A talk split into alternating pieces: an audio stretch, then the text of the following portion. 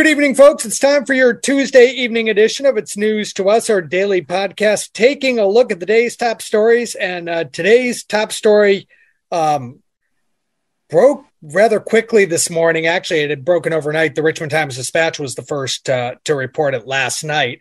Um, but it appears the Education Department, the State Education Department, uh, had some math issues and uh miscalculated some things, forgot to uh, to uh, calculate some formulas incorrectly, and therefore local school divisions over the next uh, two years are going to be short two hundred million dollars. Now that, that's spread across the state, but it's it's two hundred million dollars. Chesterfield loses like eleven million dollars, Hanover three million dollars, Richmond three million dollars, Henrico eight million dollars. Um, Senate Democrats are pledging that in the budget they'll find a way to make it up, but uh, it it doesn't look good for the Education Department. Let me put it that way. And, and basically what this deals with is last year they cut the grocery tax, and it had to do with ways they cut the grocery tax and calculations that went into how they figured out how much state support education gets. They're all intertwined, and basically um, they made some assumptions and thought that there was going to be more money for education than there really should have been. And so now they're going to be two hundred million dollars short over the next two, two years. Um, now, again, when the General Assembly changes the budget at the end of the end of uh, these next couple of weeks, um, you know, that can be made up, but as of now, it's two hundred million, two hundred million short. Um, And the Education Department admits the error, but uh, it it doesn't it doesn't look good. And of course, this also comes as educate um, the uh, school districts around the state are trying to work out their budgets, and now they have to subtract, in Chesterfield's case, another eleven million dollars for right now. And Chesterfield was already saying they needed another seventeen million dollars, so now probably they need another twenty-eight million dollars. Um, so it's you know it's if if my math is correct, because I can't remember if that's one or two year budgets that Chesterfield was working on, but Long and long and the short of it is they needed seventeen. They're going to need more than seventeen now. So things are not looking uh, not looking great for the Education Department or for school districts doing their budgeting at, at this point. Yeah. So moving on from that, uh, once again, we're concerned about snow, or at least talking about snow. You talked to N B C twelve again today. Um, do we have anything to worry about? I do know we put uh, potential school closures up on our website, but then again, we cover a large area. So where are we worried about snow? So when I talked to N B C twelve this morning, um, you know, there was still a, a higher chance of some more legitimate snowfall. Uh, and even that, not major, but some more, uh, uh, some more snowfall north of Richmond, up in Louisa, Hanover, sort of there, but in Richmond, it uh, it's, was not looking like um, a whole lot. It was going to be mostly rain. Um, there, and that's, I believe, uh, since then, uh, N B C twelve has uh, even tweaked it a little. I don't even think they're expecting a whole lot of uh, snow at all uh, in Richmond tomorrow. Though when I talked to them uh, this morning, they said that there was a chance that there would be uh, a similar situation to what they were calling for tomorrow morning on Thursday morning, though, again, nothing with any sort of accumulation that needs to be accounted for or worried about. But it's not looking like uh, anybody's getting a snow day in the next couple of days by any means. So if you want to see snow, really, you're going to have to head up to Louisa, Hanover, and even there, not going to be a whole lot. Yes. Even though it's going to be pretty slushy. So, yeah.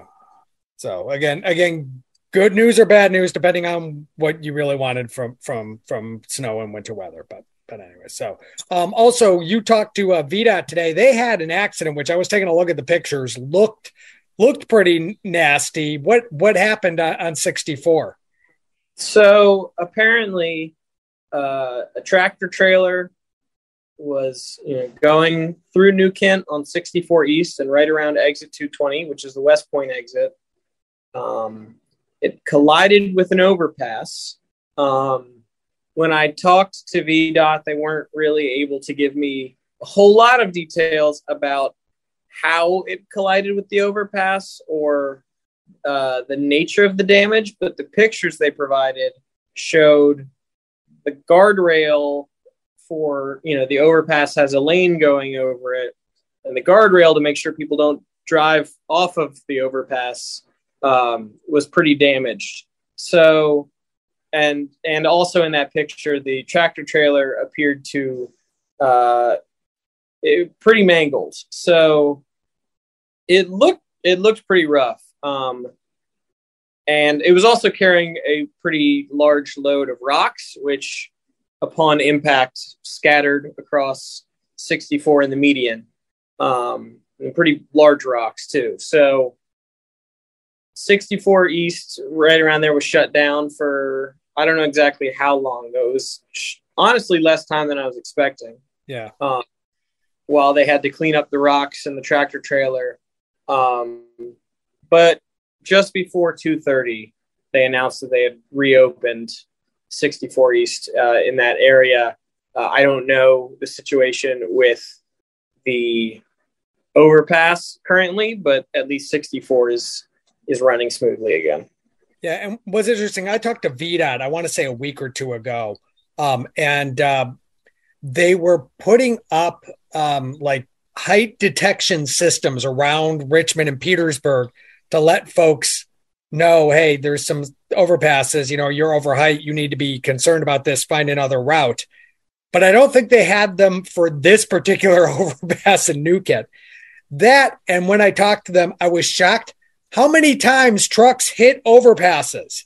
It apparently happens like in the last three or four years, I want to say, and I don't have the number exactly for me. There was like fifty-eight strikes from twenty eighteen through twenty twenty-two. That that just amazes me that, that, that and we're not talking about like undersized overpasses. We're talking like just your normal overpasses. Apparently happens a lot more than we, than we ever really know about. Yeah. I'm honestly kind of shocked. I've never encountered it, you know, in just in life, uh, you know, for how, but I'm, I mean, I guess it, you would think they would have some sort of standardized yeah. uh, tractor trailer haul sized and over, you know, it feels like a, maybe not an easy fix, but a fixable uh, problem. But yeah, I, you know. I do know V DOT is in the process of trying to raise all of the overpasses, but you know, it's not, it's not as easy as just like putting a winch underneath them and just raising them a few inches. This is, you know, you have to basically rebuild the whole thing. So it's, it's not, a, not an easy process. Plus you got to grade, you know, I imagine, I'm not an engineer, but you, you probably have to grade up the road heading to the overpass too, to make sure that, you know, everything matches up. You don't have, you know, cars hitting huge potholes. So you know, or things along that line, um, yeah. or huge divots, or whatever you want to call them. So, but yeah, that was that. That was a, an accident that looked a lot worse than than it really turned out to to, to be. I was expecting that to be like a, a into the evening type type issue with uh, with sixty-four eastbound. Um, also, you you talked to uh, state police.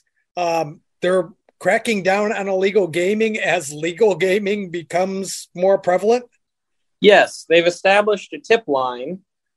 Uh, for, you know, if you encounter illegal gaming, um, you can now report it to Virginia State Police.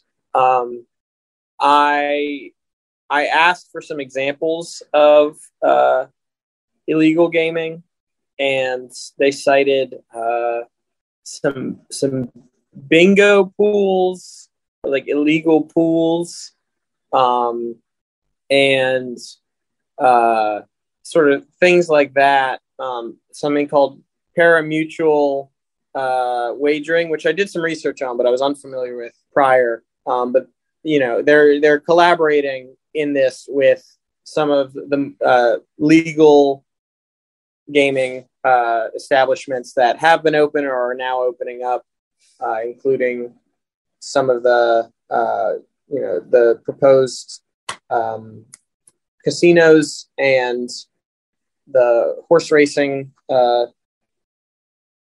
uh, venues. Yes. But, so yeah, yeah. Bas- basically, basically, what it sounds like is not that they were looking the other way with illegal gaming prior, because they weren't, but now that there's legal gaming and the the legal entities don't want anybody else taking a cut out of their out of their exactly. out of their business.